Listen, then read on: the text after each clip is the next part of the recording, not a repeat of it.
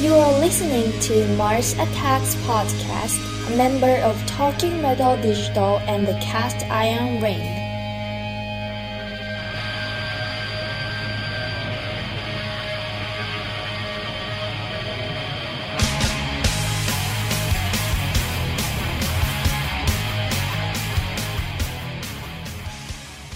Hi, is Vinny Appice, and I play with a bunch of bands you might know, like Black Sabbath and Dio, and you're listening to Mars Attacks Radio. Crank it up.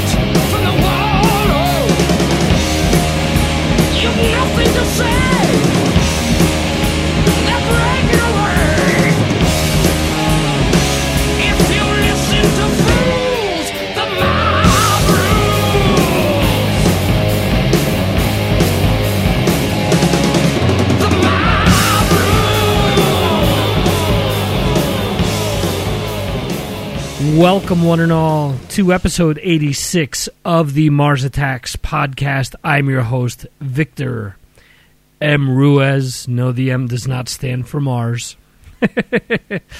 but, uh, yeah, that's actually my real middle initial. Isn't an Yngwie Malmsteen thing either, as Mark Strigl once brought up during an episode of Talking Metal in which I was a part of with him. On the Talking Metal live stream, we're going to be taking a short break from doing those live shows, Mark and I, but uh, we've been getting some great feedback with other guest co hosts. Uh, these shows will be branded as Mars Attacks for now until we figure out exactly what's going to go on uh, with that, with whatever that is or it is that Mark and I do on the stream. But nonetheless, the idea is to run as many live shows on Friday nights, 8 p.m. Eastern, 5 p.m. Pacific, and we'll probably take that all the way up to about 10 p.m. Eastern, 7 p.m. Pacific time. Get sort of the engines revving for. I know a lot of you people out there listen to Eddie Trunk on Friday nights especially those of you in the New York, New Jersey metropolitan area, area which I grew up in. As I've mentioned before on previous shows, I think I was 13 years old when, you know, when I first found out who Eddie Trunk was. I just turned 40 last year, so you do the math. Eddie's been around for a while. Eddie used to uh, used to do the the metal news at midnight on Friday nights during a show that Cheryl Richards, I believe her name was, that uh, she would do on WDHA on on yeah uh, WDHA 105.5 FM. That station actually has some hi- historical significance. Uh, it was the first to broadcast in stereo in the U.S. and the first to play something coming off of a CD. So there you go. The station started out in my hometown of Dover, New Jersey, and over the years they moved up to Randolph, and now they're in, I guess, what's considered Morris Plains, I guess, still in New Jersey, not that far away. Uh, but it's funny because when they do the actual call letters and everything, they still mention Dover. But uh, not sure if their antennas are still up there. They they used to have the antennas up in Randolph. I'd heard a while back that they were moving those over behind where the station was at. Uh, funny thing, when that station moved over, there's a YMCA right next to there, and my cousin and I grew up as big, big, big time hockey fans, and we were told that if we wanted to play, you know. Um, a good a good pickup game on Friday to to go to this Y. So we show up full gear, rollerblades, the whole nine yards. and the oldest kid there was something like eight years old. So, ah, it was funny. Well, you know, if you guys still want to play, mm, gonna have to pass there, pal. But anyway, kick things off with a little Vinny Appice there behind the drums on the ever so classic title track to the 1982's Mob Rules. Uh, that's where most people were first acquainted with Vinny. Obviously, he's gone on to have a very long and illustrious career. His career started way before that. This is the third time that I've interviewed Vinny, and he's always dropped various different uh, gems of information, like that he had he had been asked to be part of Ozzy's original band, and there's some that out there that it was funny. There were there's someone that um, is within a Kiss group that I'm a part of on Facebook. That Mr. Donnie G, who could be heard at the beginning of the last episode, trying to coerce him to come on and talk about the whole Kiss fiasco with the Hall of Fame. And what I wanted to do was bring him on because he has a a different opinion to what I have, and obviously there are a lot of different camps involved, a lot of different opinions involved, a lot of rumors involved. I've heard various rumors as to why they're not playing, and you know you also have to consider that the hall is putting the screws to the band as much as possible and to the fans. You know, for as much as you guys want to point out Gene or Paul or or Peter or Ace as being an issue, the Hall is really doing everything that they can to put the screws to the band. So, I mean, they're just as much to blame as anyone else, in my opinion. We touch upon the Hall of Fame within the episode. We touch upon a lot of different things during the episode. Uh, we touch upon the fact of Vinny sort of thinking that if Sabbath ever went into the Hall of Fame, uh, whether or not he would be inducted or not. He touches upon that touches upon Zakk Wylde's opinion of whether Sabbath is actually Sabbath with Dio or with Ozzy. And we touch on a, a, bunch of different, very interesting projects that Vinny has been involved in, and actually one project that he just left, Kill Devil Hill. Uh, this episode, I mean, I wanted for it to come out last week, and is most of you that listened to the last episode heard that I'd lost my job, and uh, my last day at my job was yesterday. So it was just sort of an odd week last week where things just ramped up and it got busy as hell. And uh, for those of you that don't know, I'm over in Spain, so I was working until 1 a.m. my time, which is basically uh, 6 p.m. Eastern. On most days, I was working, uh, you know, 10 hours plus a lot of days and, you know, it was sort of bittersweet because that's how things used to always be, and that's how we made our money. And if, you know, if, if things were like that more often, then I wouldn't have been let go. Let's put it that way. I mean, I don't want to burn any bridges. Uh, it's something that I learned a long time ago because you never know where you're going to end up or what references you you might need. So uh, I was thankful for the experience and hope that we can move on to uh, better things or if you know things work out or pan out as the company thought maybe i would be brought back at some point in the future. Who knows? We'll see.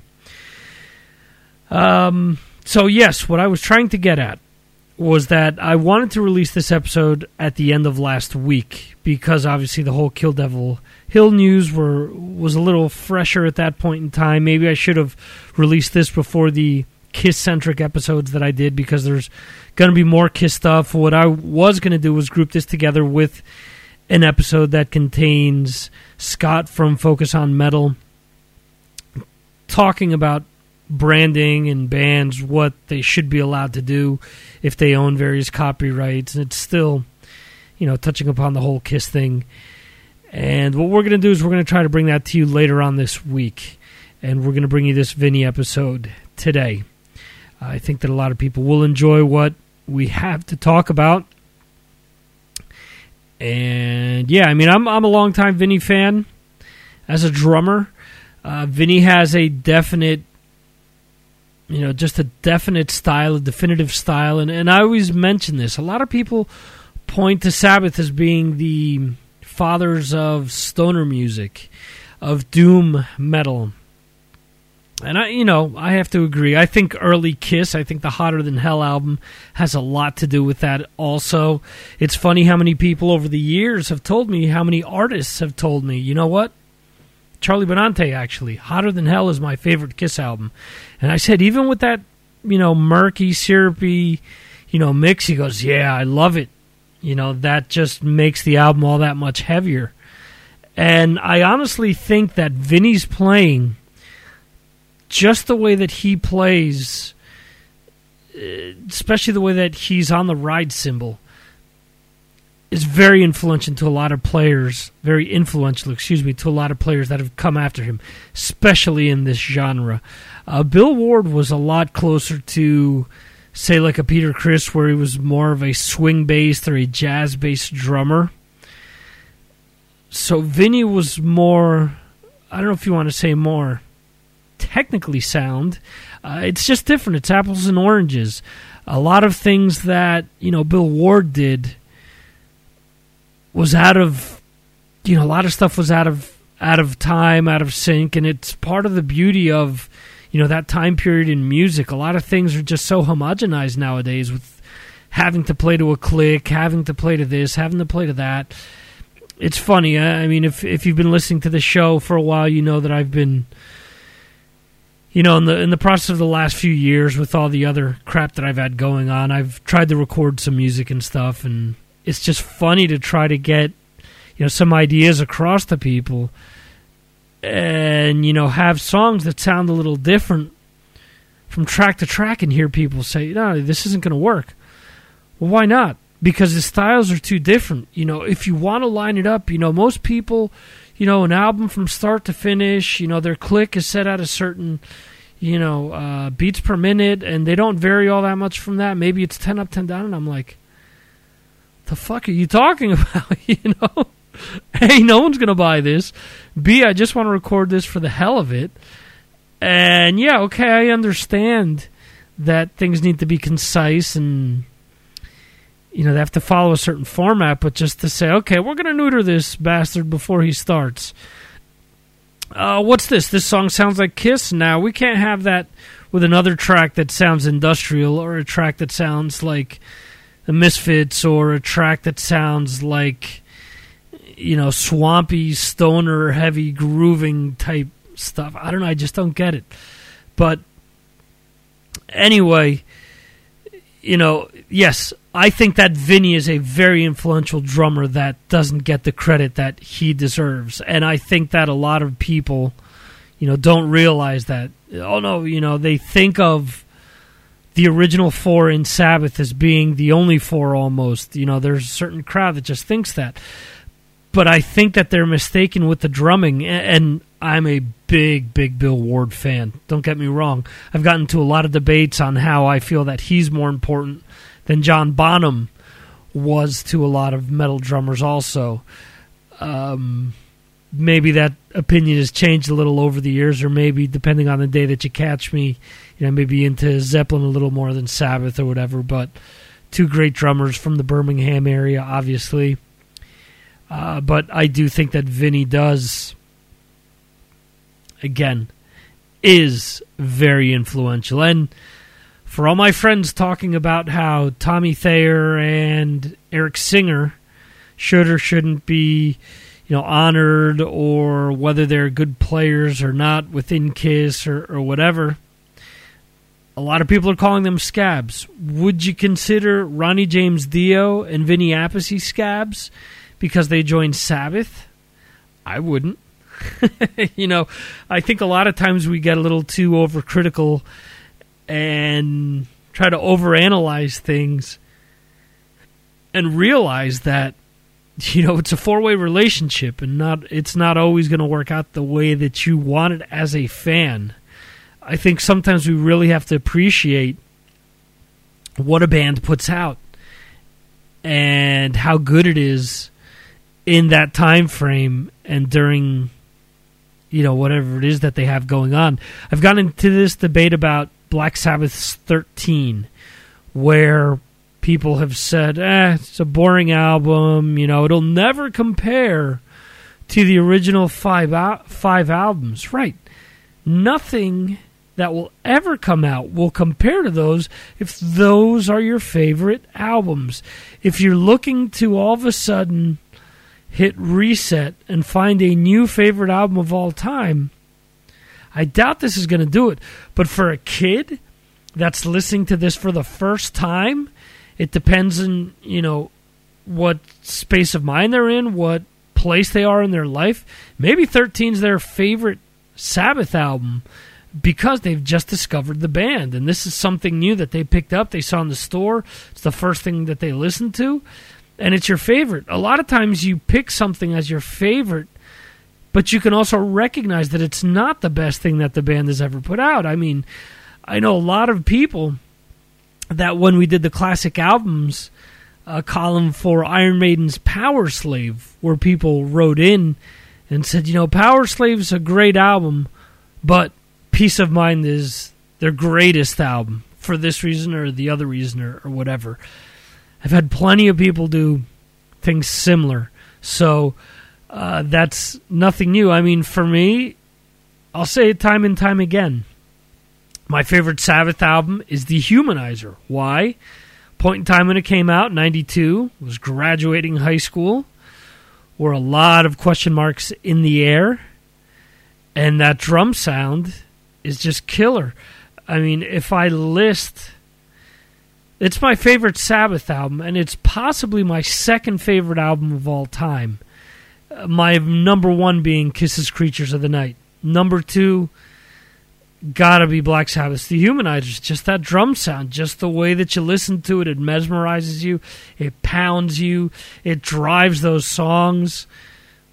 It just takes that album to another level and it was weird because when I heard the first Heaven and Hell release, or the only studio Heaven and Hell release, to be honest with you, when I heard it, I was like, it's lacking that drum sound, and that's something that I talked to Vinny about way back when. And unfortunately, Tony Iommi isn't a fan of how those drums were produced, so that's why we've never heard anything like that on a Sabbath album again, and it's a shame because I do think that it brings everything to another dimension. Hey, we never heard another Kiss album that has that big over the top bombastic bombastic sound that Creatures of the Night has. So anyway, want to remind you people, you can follow us right on Facebook, facebook.com forward slash I almost said talking metal talking I'm tripping all over my words today. I almost said Talking Metal Digital. You can follow Talking Metal Digital as well. I'll get to that in a second. But go to facebook.com forward slash Mars Attacks Radio. Go to Twitter. You can follow us. You can follow me either at VMR907, which is where Mark Strigl tends to copy me at with the follows and all that. I need to get better with all that Twitter stuff to help spread the word. Uh, you could also follow this show because whatever I post on the Facebook page also goes out on Twitter. Well, you could follow that right at Mars Aries 2005. Uh, we've also got a Google Plus page, which I'm going to start to use more because apparently that gets us more visits, and anything that we can do to get more visits is is a good thing. Uh, we're going to check out other avenues where you can listen to us. Obviously, you could stream anything off of the homepage, MarsAttacksRadio.com. If you don't want to download it, uh, you're at work or whatever and you can't download it, but you can access the page and you want to listen in, that's cool. Just stream it directly from the site. You can also download the episodes from the website or from Stitcher if you're on an Android phone or from the iTunes store. Subscribe. Please leave a comment, good, bad, or indifferent. Whatever it is that you leave there is great and help spread the word. Help tell your friends all about what we do, what I do here at the Mars Attacks radio show and podcast. Uh, the radio shows, again, run on Talking Metal Digital, which can be listened to directly from the MarsAttacksRadio.com homepage. You've got a player there on the right hand side. You can listen to the stream from there. You can also, if you have the Live 365 app installed on your smartphone or tablet, you can just look up um, Strigl, S T R I G L, 123, and you can find Talking Metal digital stream. And I believe if you enter Talking Metal, you'll find it also. So, one of those two options.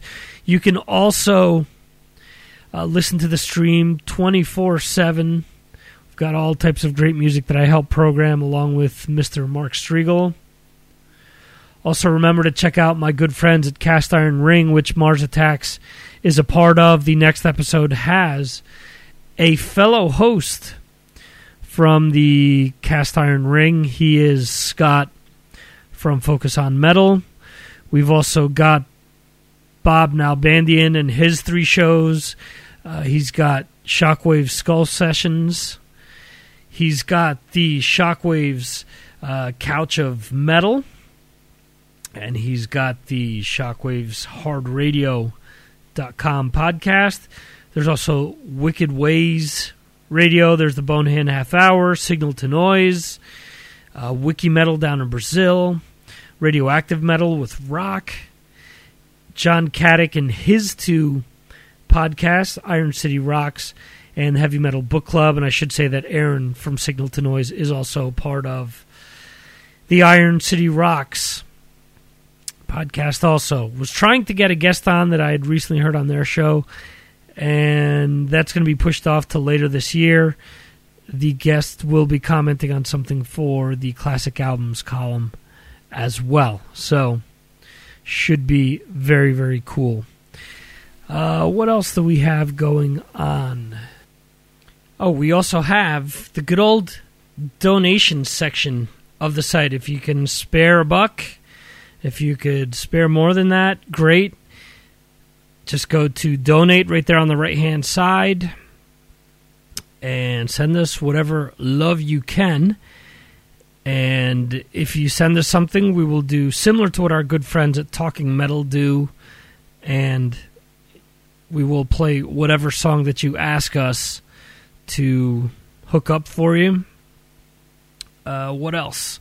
You could also check out, or another way of helping us out, is by checking out the links at the bottom of the show notes, going over to Amazon and purchase something by first clicking on the links and going over to their site. If you check out one of the albums that are featured or songs off of an album that are featured, cool. If not, if you click on that and go over to Amazon and purchase something else, we get a nice finder's fee while you pay nothing additional. So there you go. Uh, what else do we have going on here? Oh, a few corrections. While editing the interview, I noticed the following, where I sort of paraphrase something that Zakk Wylde says. I'm not trying to start a shitstorm here. I basically just wanted to, you know, bring this up as part of the interview with Vinny. Vinny obviously played with Dio, so I wanted to see what he felt about Zakk's comments about Dio fronted Sabbath not being Sabbath. And you'll be surprised as to what Vinny's response is. I was paraphrasing. I realized that Zakk brought this up somewhere else. Then he brought it up uh, with Eddie Trunk because Eddie brought it back up. Uh, people, this is all about opinions and things being subjective. There are a lot of boneheads out there that, for example, are arguing about Kiss to Death, and it's everyone's opinion. At the end of the day, what we think or what we say honestly has little to no influence on what happens with the band, to be honest. So, again, I'm paraphrasing what Zakk says. Second, I say Patty Smyth at some point. Patty Smyth was the singer of Scandal. I meant Patty Smith, not Smythe. I was in the middle of the interview there and pronounced the names incorrectly. So there you have it. I apologize for that. In any event, without any further ado, let me let me do something a little different. Uh, I what I did with the live show was I let in with Computer God, and that's for me is the easy choice off of Dehumanizer. But Vinny talks about a Dio track, and we're going to get into that. The name of the track, and this is coming off of Angry Machines. We'll we're going to get into that whole lineup that Vinny played with for the Angry Machines album, and this is called Institutional Man. And for a lot of people, they didn't want to accept this version of the Dio band because it was too heavy it was so different to what they were used to with Vivian and with Craig Goldy. And that's more or less why Tracy, after two albums, was done and Craig was back. So uh, let's check this track out. I think it kicks ass. I think this whole time period with Dio kicks ass. There was a lot of pushing of the envelope. It wasn't your same old, same old, which got a lot of people kicked off of labels. I think he really stuck his neck out there. Had some incredible players with him, which we're going to get into during the interview. And this is just a great, great track. Again, this is Institutional Man. And then after that, and after that, you'll hear my interview with Vinny Appice.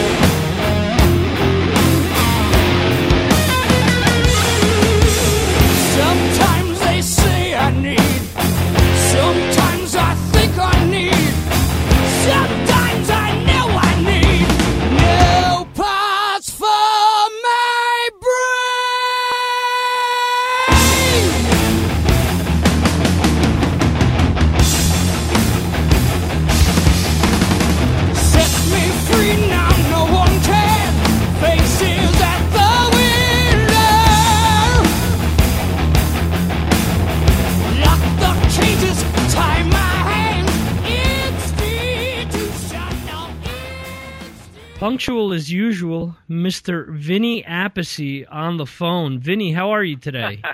Punctual. I like that. I've never been called that. I'm good. How you doing, Victor? I'm doing pretty good. Yeah. Yeah, you, you're usually good for calling me, if not right on the button when we, um, th- with the times that we've set up. Yeah. If not, you always tend to call me a few minutes early, which is usually the opposite of everyone else. So I look forward to talking to you because of that. it's better than no, a no-show, right?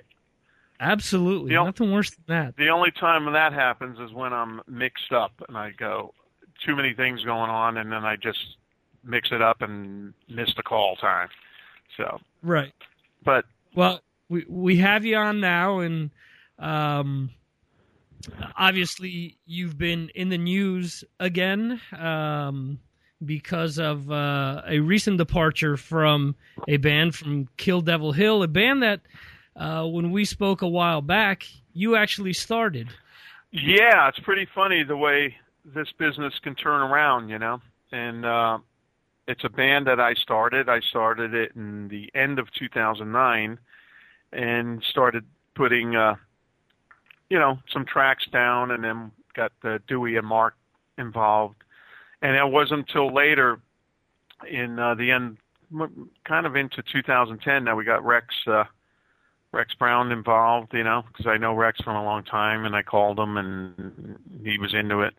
So, uh, yeah, we just decided to part ways because of it's not a musical problem at all. It was just a lot of uh, scheduling and a lot of different business things that were happening that weren't gelling and syncing, and it was better for them to continue on without me. Uh, and and see what happens and try to make it work. And you know, I got a lot of stuff I'm doing, and it was mutually agreed upon, so everybody seems to be happy. Okay. Yeah, I was just gonna say there you're always involved in something. You always go on one of the music news sites and you always hear how you've recorded something with this band or with that band or whatever. So you've always got your hands full. So it's more of a case where they want to keep going and you still want to keep doing what you're doing. Yeah, I mean, I would love to keep going with them, but you know, there's uh, a lot of other opportunities, and and uh, it comes down to you know how the band could survive. You know, it's hard for a new band to get out there and play, and Right. you need a lot of money behind you. You need uh, good people behind you, and we did three and a half, four years of uh, batting it out. You know, and even Rex and I were surprised how you know after three three years on the road and had two albums out, it's like wow, we're still you know at the same level almost. You know, so Right. it takes a lot to get a band going, and uh, it's it's a crazy business out there right now. So uh, you know, I would love to to to, to that was my dream to have a band and become successful and just do that and that's what I did in the early days with Dio and Sabbath and uh but uh you know it doesn't pan out that way when the band's not making any money it's hard to Right. survive you know and uh I mean Right. I mean that as a band you know and uh for everybody you know and everybody's been really working hard and and there's been no real rewards to it for anybody yet so hopefully you know they'll do good and uh everybody will be happy again Okay. Did you have uh, any sort of say in who was replacing you in the band? No, no, not at all. Uh, at the end of the tour in November, you know, we had a meeting and and uh, and it was kind of decided then that I said, you know, I think you you're better off getting somebody else, you know, and I think they started uh, putting the word out at that point, you know, the end of last year. So no, no, I wouldn't have any say in it, you know. Okay. You're also involved, obviously, in Last in Line, which is all of the former members of the original Dio lineup plus uh, Andrew Freeman. Uh, one of the dumbest things that I've heard regarding the band is that you guys are just doing this for the money, which to me is one of the most idiotic things I've ever heard. If anyone, you know, followed your career Vivian's career and everyone else involved, it's not as if you guys went to uh, you know playing in cover bands in some pub after your time in Dio was over. Uh, you're you're right. It's, it's stupid. You know, first of all, there's not. Uh, you're talking about money. Even this band, it, it can make money, but you're not talking about getting rich off anything that you know Right. we're getting together and we're getting a million dollars a show. I mean that's that's ridiculous. You know, we're still playing you know smaller places, and it's, it's a great opportunity. We're not doing it for that. We're doing it because uh, it came together as a jam. Uh, we got together with Viv. He he was up for a jam, and and Jimmy and Viv and I jammed, and it was fun. And it was fun Right. playing those old songs. The songs are still powerful. It was still some some fire there, you know. And then Right. and then we did it again, and then uh, I invited Andy down, and he started singing a couple songs, and I was like, wow, this is cool, you know. And then we were all up for doing a little bit more, so we did some gigs. Started with some gigs. We only did about eight gigs so far, and uh, and they've been in Europe. We went to Japan, and then we did a couple out in California here, and uh, we had a great time. It's a great band. You know, there's still magic between uh, me and Jimmy and Viv. There's just some something special there. And Andy sings his ass off, and he sings with passion and heart, and it just gels well together. And then I tell you, you know, going out and playing these songs and seeing the reaction of the fans, the people are just diehards, you know, for for Right. for for Ronnie and these songs and and it's just amazing. You sit up there playing, go, wow, these songs are 30 years old, and these Right. people are rocking their ass off to them, and that's a great feeling, you know. So when we went out and did the gigs and saw the reaction, we were all like, wow, this is incredible, you know. So we're having fun. Mainly, we're having fun. It's a great time. I look forward to going to rehearsals and writing sessions with these guys. Viv, uh, you know, I haven't seen him in a long time, and it's been great hanging with Viv. I love Viv and Jimmy, and and uh, so it's m- more for the music and more for, you know, let's let's make music. We got music left in us. Let's do it. So it's more for the music than anything else. So, you know, we we just started writing uh, a couple months ago for the for an album. So we're going to do an album, and then uh, we're going to do some dates t- after the summer when Viv finishes with Def Leppard. So it's fun. Good good project. Very cool. Is there any tentative date for the album being released? Are you guys just taking this slowly? No, we're taking it slowly right now. Uh, there's a deal on the table. Nothing's been signed yet, and uh, we got a lot of excitement uh, with with uh, the, you know the record company people. So uh, there's no date yet. You know, we're, we're going to try to record some stuff in April, and we got to work around a couple my schedule and Andy's schedule, Jimmy and and Viv. Uh, there's a lot of schedules, so we hope to uh, have it recorded maybe. Uh, you know, by September, something like that. We might do some dates in September and then October do some recording and finish up the album. So it'll probably be out in Christmas or next year, I would say. Okay, cool. And one thing that is coming out in a little bit is the new Dio tribute album, This Is Your Life. And you played on Man on the Silver Mountain. And correct me if I'm wrong, you've played with everyone that appears on the track previously except for Doug Aldrich. Right, that's right. Doug played guitar. Jeff Pilson, my good buddy. I love Jeff Pilson. Uh, I'm a big Jeff Pilson fan. uh, he's he's just amazing. And uh, Jeff played bass, and then Rob Halford sang. So yeah, I played with Jeff before in Dio and other bands, and Rob Halford. I've uh, played with him with Sabbath. He replaced Ronnie on a couple of shows.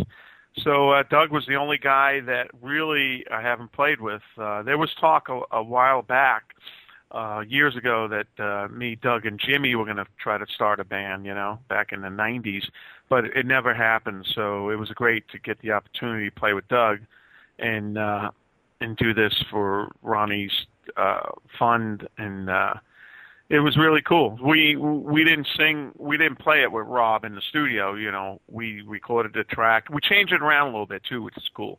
Doug had some great ideas, and Jeff and and all of us, and we just twisted it around a little bit, recorded it, and then we sent the track to Rob, and uh, Rob did the vocal. I haven't even heard it yet, so I'm looking forward to hearing Huh. this. Yeah, there's a big listening party here in LA on Monday, uh, March 17th. Is that Monday? Yeah, March 17th, St. Patrick's Day. So uh, yeah, so it's going to be fun. Cool. Looks like a uh, a, a really neat package that's come together there. A lot of pretty cool artists and um, you know, similar to your track, a lot of collaborations that uh, look like they'll be pretty neat. A lot of times you see some of these tribute albums and it just looks sort of wonky, but this one looks like it's really going to kick ass. Well, she Wendy was great. Uh, she got a lot of Ronnie's friends together to do this, and everybody's so passionate about Ronnie and loves Ronnie, including myself, obviously, that this is really in everybody's heart more to do this than just to oh you, you know this will be good publicity for me. It's nothing like that. Everybody, everybody involved is is just doing it for Ron, you know, because uh, we all miss him and stuff. So this is going to be something special, and it's a great album cover too. Yeah, looks pretty cool. What are your thoughts on how Ronnie's legacy is being handled after he's passed away? Uh, there are a bunch of different things that have come out since. This tribute album looks pretty cool. There are some other things that have come out that, I don't know, maybe to me as a fan, is somewhat of a head scratcher, maybe. But you obviously being, you know, part of the whole Dio legacy, I wanted to ask you how you felt his legacy is being handled after he's gone. Well, I think you you kind of summed it up. This is a cool, really cool thing, you know, that this album coming out, and some of the things uh, could be considered head scratching. You know, I can't really say because I'm not following what's coming out. You know, Right. sometimes somebody tells me, "Hey, they just released a DVD with you on it." Oh, okay.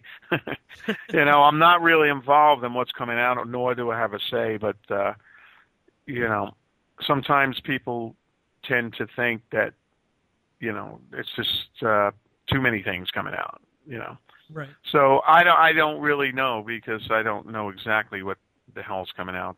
So, but Gotcha. but you guys as fans, you know, you're the you're the final uh, decision as to is this cool or is this you know not cool or why do they put this out? So, but the the album's going to be great. That's a cool thing.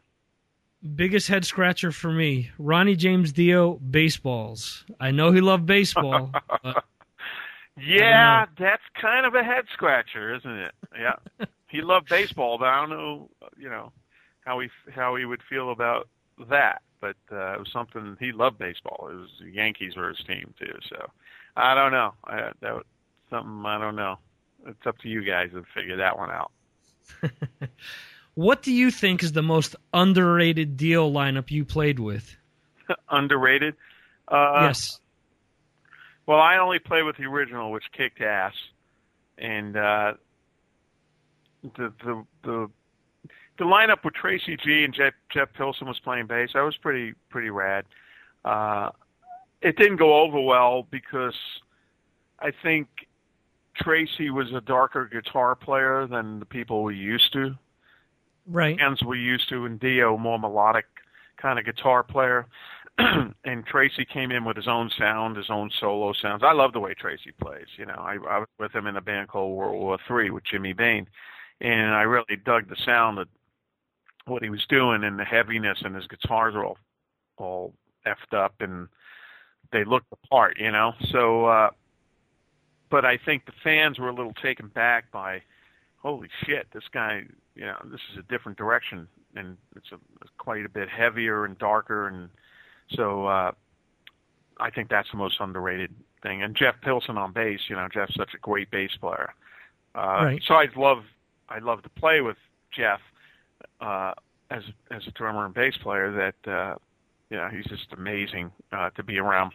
So that that was a great lineup. To me personally, that would be the, the best two lineups that Dio has had, but that's just me as a fan. Yeah.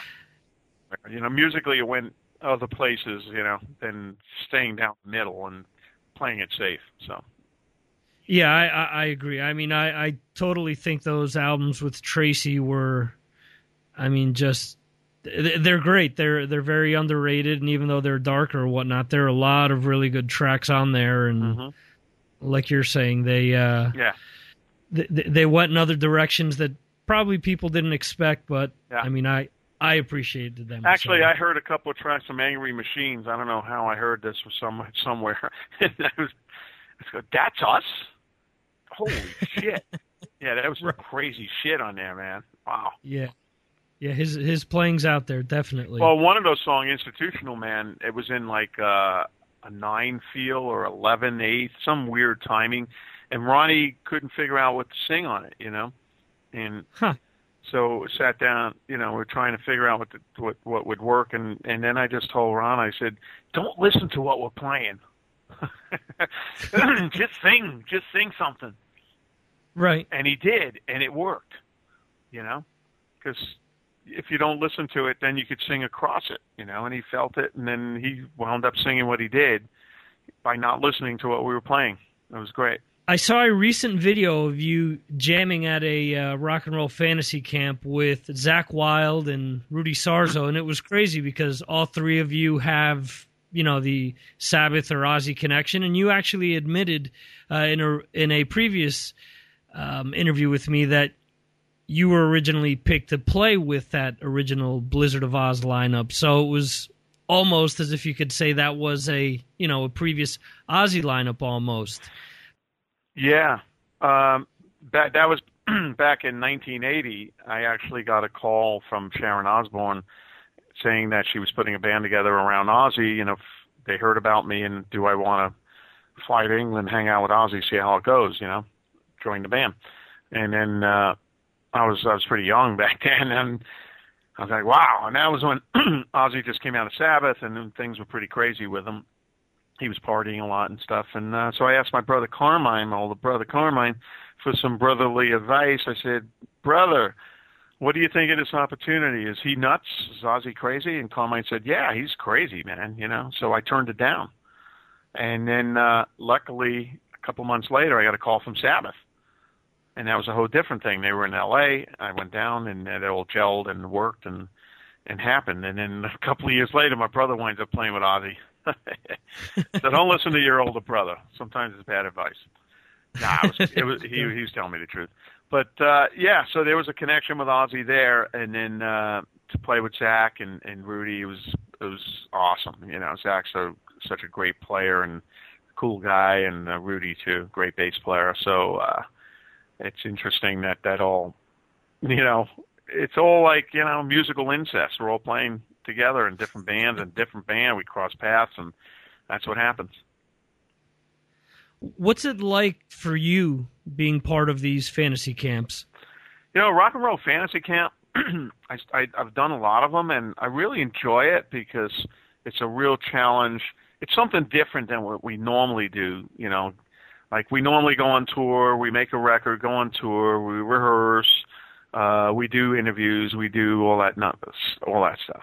And then this is like something else. We we go there and like Rudy and I and everybody else are counselors and we're assigned a band. Sometimes I play the drums in the band or Rudy will play bass, sometimes we don't. And the the trick is trying to bring that all these people together. Some of them are good players, some of them are beginners and make it happen and work. You got like 2 days, come up with 3 songs and make it a band.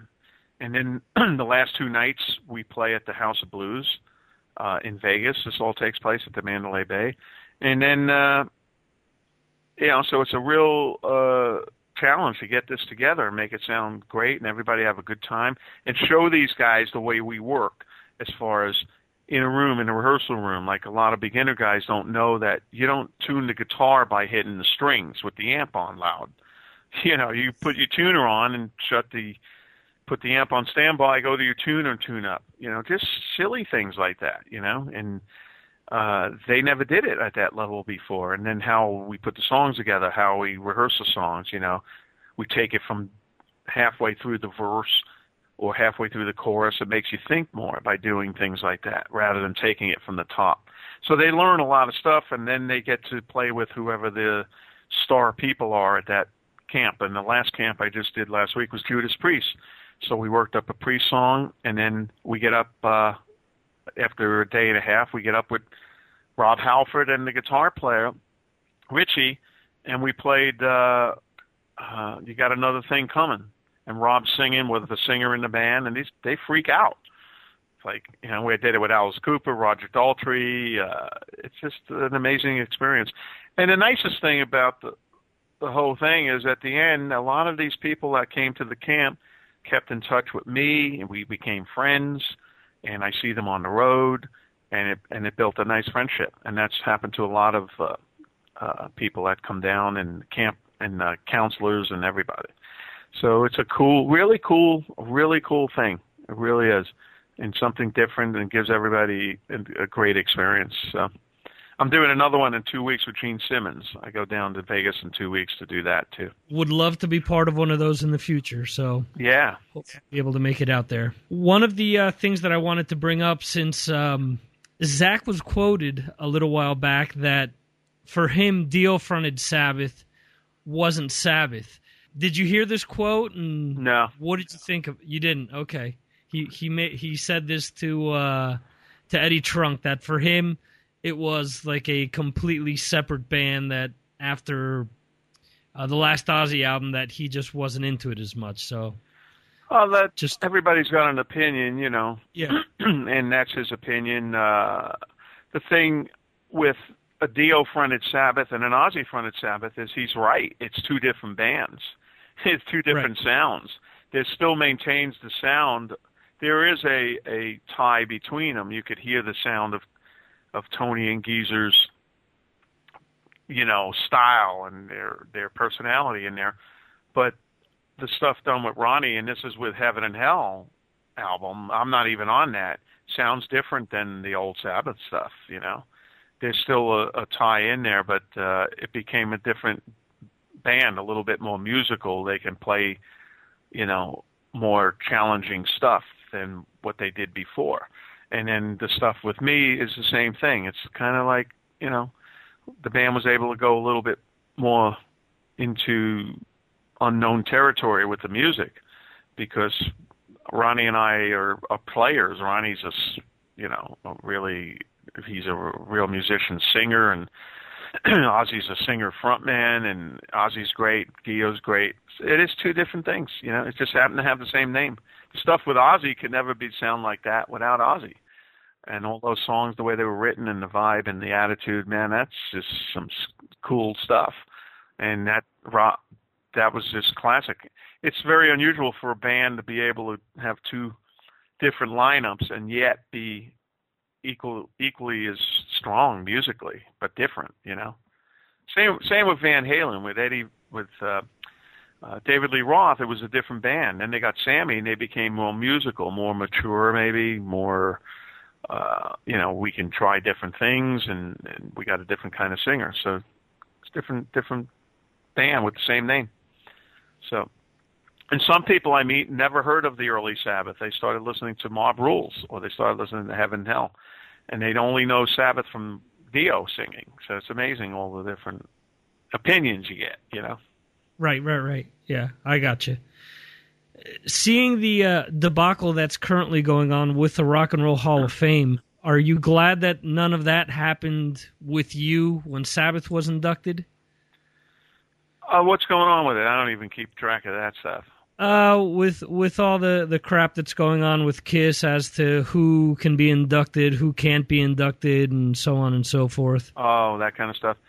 Uh, yeah. yeah, I don't know. I I don't know what the hell's going on with that. Um, to me, I don't know. It's like I heard a long time ago that if Black Sabbath's inducted, that means everybody's inducted who played in the band. But that, right. that would be a lot of people for Black Sabbath. So over the years, right. That would take up a lot of room. So I don't know. Uh, you know, it's uh, I don't get into the the that that because this they they induct who they want to induct. It's like all the mainstream bands. It took that long to get Black Sabbath inducted. Come on. Yeah. That long to get Kiss inducted. That's ridiculous.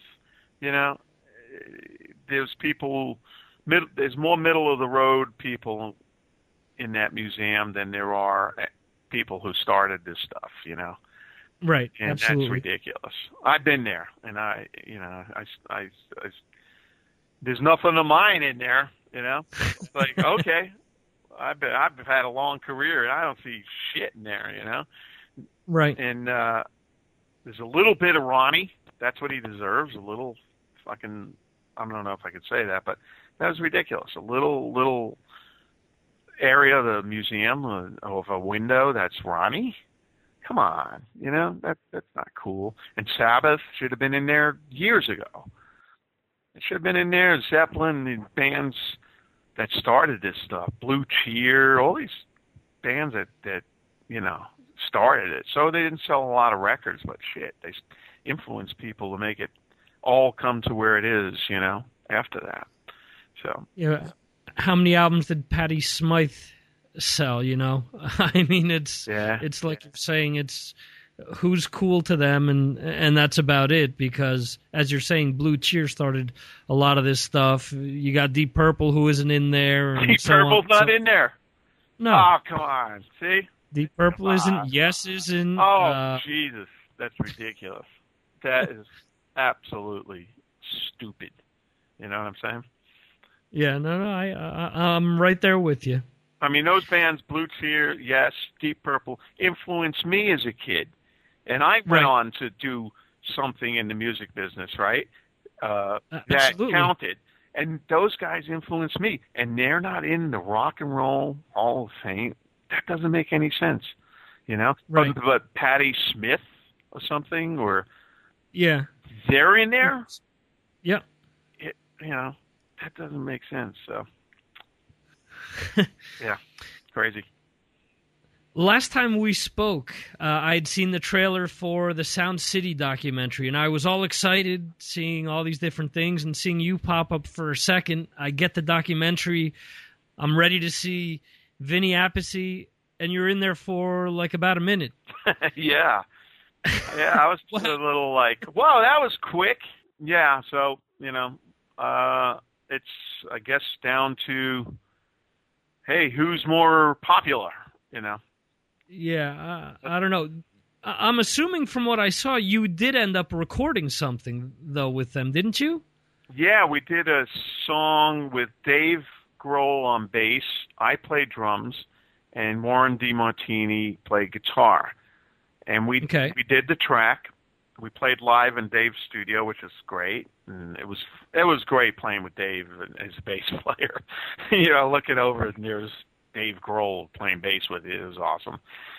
Right. So we did that, and then Stephen Pearcy sang on it, but he did that at another time. I wasn't there for that. So, and I haven't heard the track either. I don't know if there's going to be a soundtrack coming out for that or how they're going to market that. But uh, it was really cool. But I'm I'm happy to be in the movie and be part of something like that. Right. And it was short, but it was nice. You know, it, it was great being having a memory to that board. You know, that board we did Holy Diver. We did a lot of stuff on the on that board, and and is you know there's a real strong bond to that board. You know, so Gotcha. I'm I'm Okay. just you know happy and appreciate being in that movie with. Uh, and they asked me to do it, so I can't complain. And then at the end, the credits read by alphabetical order, and I'm the first one, so I got my. Pay, you I got my payback there. It says starring Vinny Appice. and the, at the end, I went, "Wow!" Right after Paul McCartney, I'm on it. So pretty cool. Very cool. Yeah, they actually did put a uh, soundtrack out, but it's, I mean, it's very limited. It's like ten tracks, and Is that track on there? no, it isn't. Huh. And and that's I was the only reason I bought the soundtrack. I'm like, I I, I got to hear this, Yeah. you know. And um, and similar to what you said before, it's more of the, uh, I guess, the more popular acts that had recorded in there uh, made their way onto the Oh, soundtrack okay. hopefully uh, they'll have a part two at some point. We'll be able to hear the track you worked on. Yeah, maybe they will. Yeah, we'll see. I've seen that there are dates for Drum Wars coming up again. What do you and Carmine have up your sleeve this time? Is there anything new that you guys are going to be doing this time around? Well, we added different songs. You know, we changed the songs around a lot and uh, changed the show around. And uh, we we wrote a song called Drum Wars that we do in the beginning. It's really cool, and uh, it's just the show's different each time anyway. Just for the fact that there's a lot of stuff that's not planned, especially with me. I like to throw a wrench in some of the things. Carmine will be talking, I'll do something, or I'll play something right off the bat, right off the cuff. So there's always this spontaneity, and uh, that's going to happen, and uh, it's a cool show. And we got, uh, you know, a great band. We got a great singer, and uh, Jim Green singing, and uh, yeah. So it's kind of a, a, a little bit different than it was on the last couple of tours that we did. But we love doing this show. We love hanging together, and we love playing together and kicking each other right in the ass. Uh, when we when we're we're beat up at after a couple of shows, we're beat up. We're both like sore after the show because we're beating the shit out of each other. It's awesome. So, so there's still brotherly competitiveness between the two of you when you get up there. Shit, yeah. oh yeah. Yep. Yeah, we we we push each other. Let's push it that way. And you know, we did some shows. Carmine had shoulder surgery. We both had shoulder surgery, but he had recent shoulder surgery. And then you know he had to go out. We had some drum wars dates, and you know, I I, I didn't let up on him either. And you know, I pushed him, and he was hurting afterward. And you know, we both do that. I come off and go, God damn, my arm's killing me. You know, and uh, it's fun. It's a fun part. So that's what people want to see. You want to see that, and it's real. It's not any contrived, you know, nonsense. It's it's Right. we're battling when we battle. It's for real. What else do you have lined up for the rest of the year? Is there anything else that the listeners out there can look forward to? Well, there's a I did a pro, uh, project with uh, it's called Whammy W A M I W A M I yeah that's it. It's called White Appice Mendoza and Iggy, and this is from Poland. And Metal Mind Productions has put this together. I was contacted from them, and they said uh, we're doing this album. The guitar player is 15 years old. Who he's now 16 years old. Iggy. I said, wow, that sounds interesting and Marco Mendoza was playing bass, and and Doogie White was on vocals. Who I love both those guys, and uh, so they sent me some tracks, and it was awesome, man. This kid plays his ass off. Is you, you would never know this kid was under 21. Let's put it that way, no less 16. Right. Uh, Iggy plays his ass off, great solos and stuff. So they sent me tracks. I agreed to do it, and I played on most of the whole album. There's only one song I didn't play on, and uh, and then uh, they just sent me like very bare tracks with guitars and uh, and no vocals, just guitars and some bass. So I didn't know what was happening sometimes with the songs, but I interpreted it as I can, best I can, and then I played. Uh, my I played, you know, I tried to play my ass off on it, and uh, sent it back all the tracks, and then I just heard uh the final mixes and stuff and it came out great man. It's a cool album. It kind of sounds like rainbow and Hmm. and a little zeppelin and uh white snake and all this stuff. That kid iggy just kicks ass. His solos everything. He kind of plays a cross between randy rhoads and eddie van halen. The kid's insane like Hmm. when you hear this you go wow that's some good guitar playing. Then great guitar playing. And you and the songs are, are really cool. And uh it's just a really cool thing. So that's coming out may and then we're going to do some dates uh, toward the end of the year. As long you know uh probably uh october november you know. And then i'm also doing something with last in line with vivian campbell and jimmy bain you know. That too. Yeah. And that that that's uh you know the original dio band and uh we're, we're having a great time doing that. So we're writing some songs. We're going to do an album of original material and uh we hope to get that finished uh you know by the fall. And then we'll do some dates and next year uh hopefully we can do some touring. So there's a lot you know got a lot of stuff going on which is cool. I love playing. I've been playing for a long time and i love playing the drums and i'm not done yet so Just getting started. I just started, yes. and I'm not 20 anymore, but I still got the fire in me. Awesome. If people want to keep up with everything that you're doing, what's the best place? Uh, my site, vinnyappice.com. Uh, got news up there, and uh, drumwars.com. You can keep up on me and Carmine where we are, and uh, that's about it. Excellent. I want to thank you for coming on board once again, Vinny. It's always a pleasure.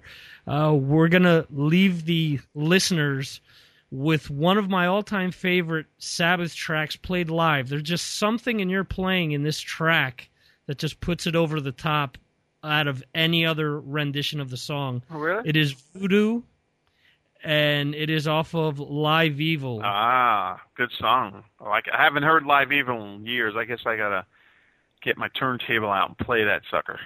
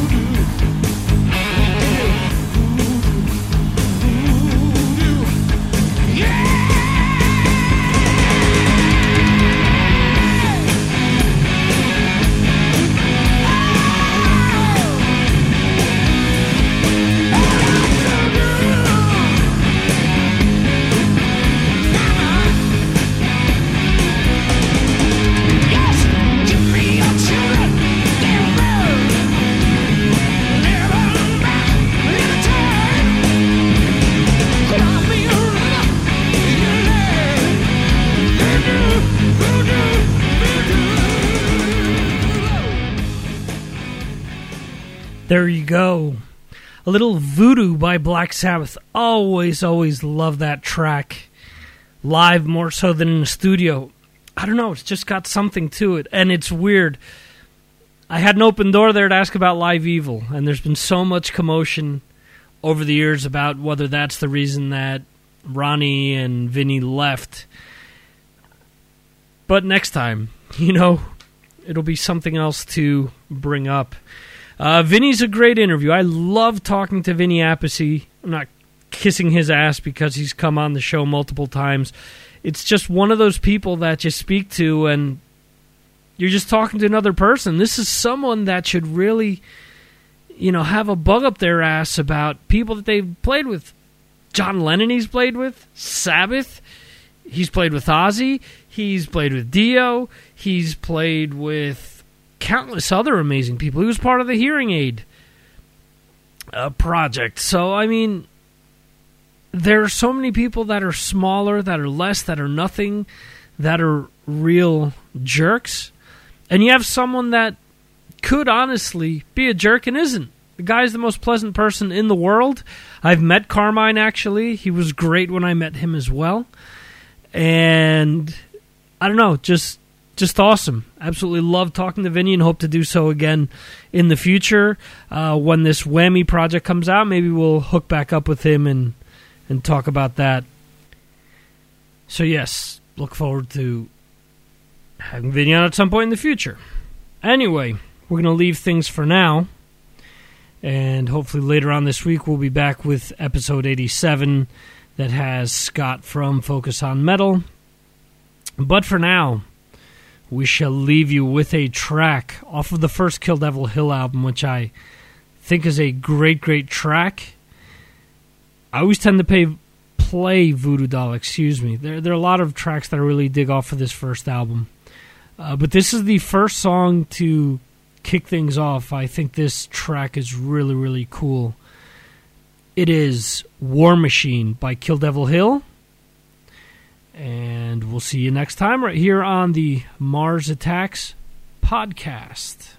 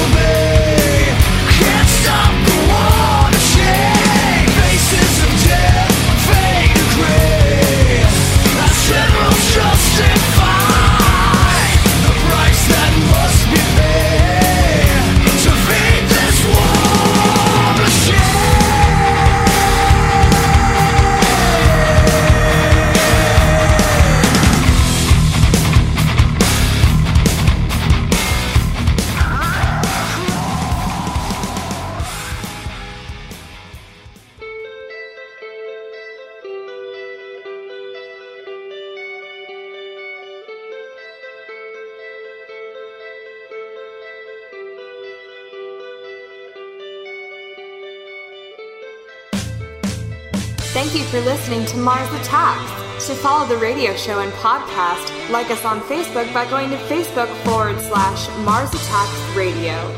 You'll find us on Twitter also. Follow us at Mars Aries 2005. You can subscribe to the show on iTunes or Stitcher, or just go to MarsAttacksRadio.com to download or stream episodes. Or you can just go to the homepage of MarsAttacksRadio.com to find out more about the radio show and podcast. This concludes our show.